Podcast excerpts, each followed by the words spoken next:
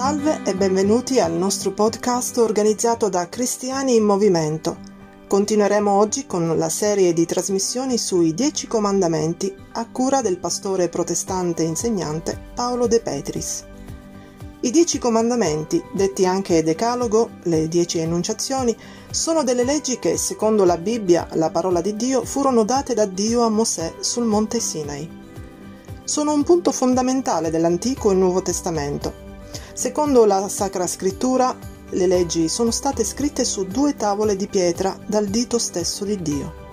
Nelle nostre società occidentali e post-cristiane, queste leggi sono ormai tutte completamente trasgredite in vari modi. Sono trascorsi circa 3200 anni dalla promulgazione del Decalogo dalla consegna della Torah.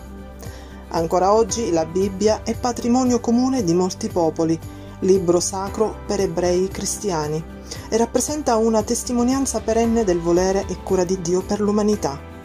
Dio vi benedica, buon ascolto.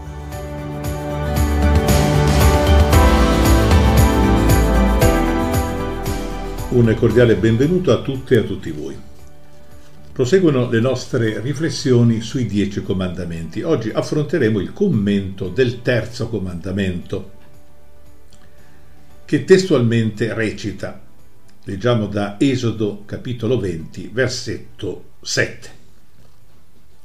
Non nominare il nome dell'Iddio tuo in vano, perché il Signore non terrà per innocente chi avrà proferito il suo nome in vano. L'interpretazione più corrente e diffusa è stata che questo comandamento abbia come scopo quello di vietare la bestemmia.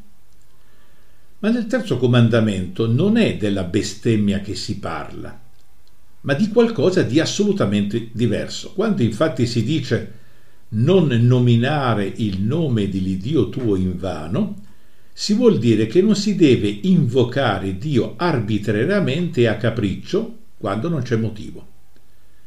Detto però questo, i nostri dubbi e le nostre perplessità rimangono.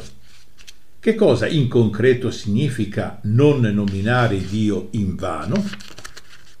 Ovvero, quali sono i casi in cui si corre il rischio di invocare Dio senza motivo, arbitrariamente e a capriccio? Per fare comprendere quali atteggiamenti questo comandamento abbia di mira, vorrei citare una preghiera che è stata ed è tuttora recitata che testualmente dice A te, o grande eterno Iddio, noi uomini di mare e di guerra, da questa sacra nave armata dalla patria, leviamo i cuori. Salva ed esalta la nostra nazione. Dà giusta gloria e potenza alla nostra bandiera.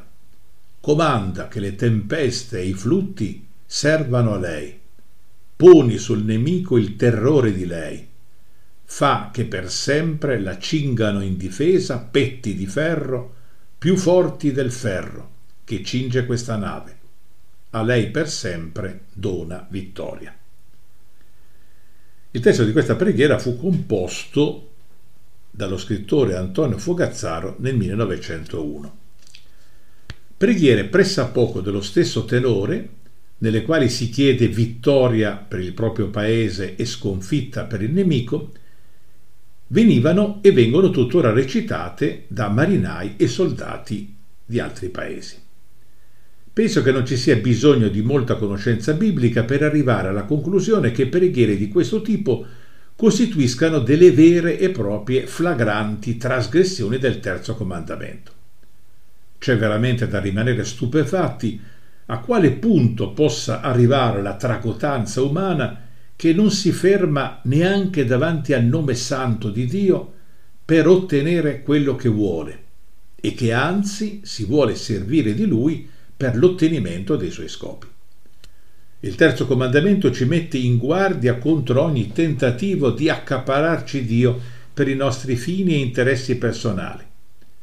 Non illuderti di poter imporre a Dio con la preghiera quello che tu vuoi e che a te pare giusto.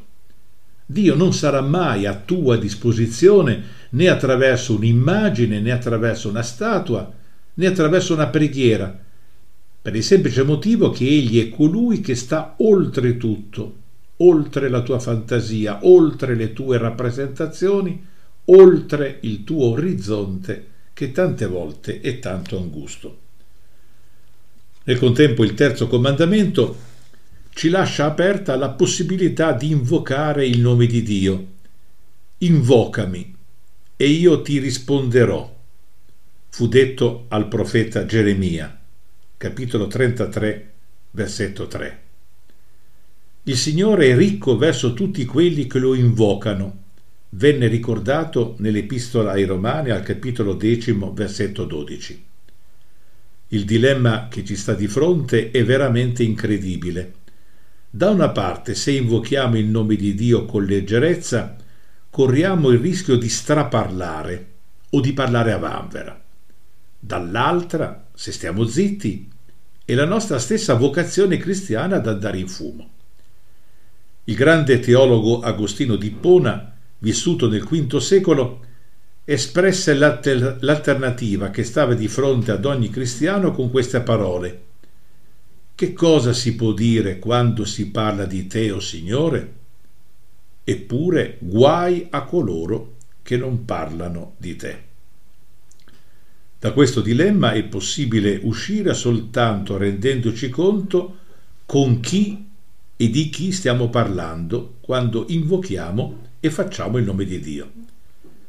Quando preghi, scriveva l'autore dell'Ecclesiaste al capitolo quinto, versetto 2, pensa bene a quello che dici e non parlare a vanvera.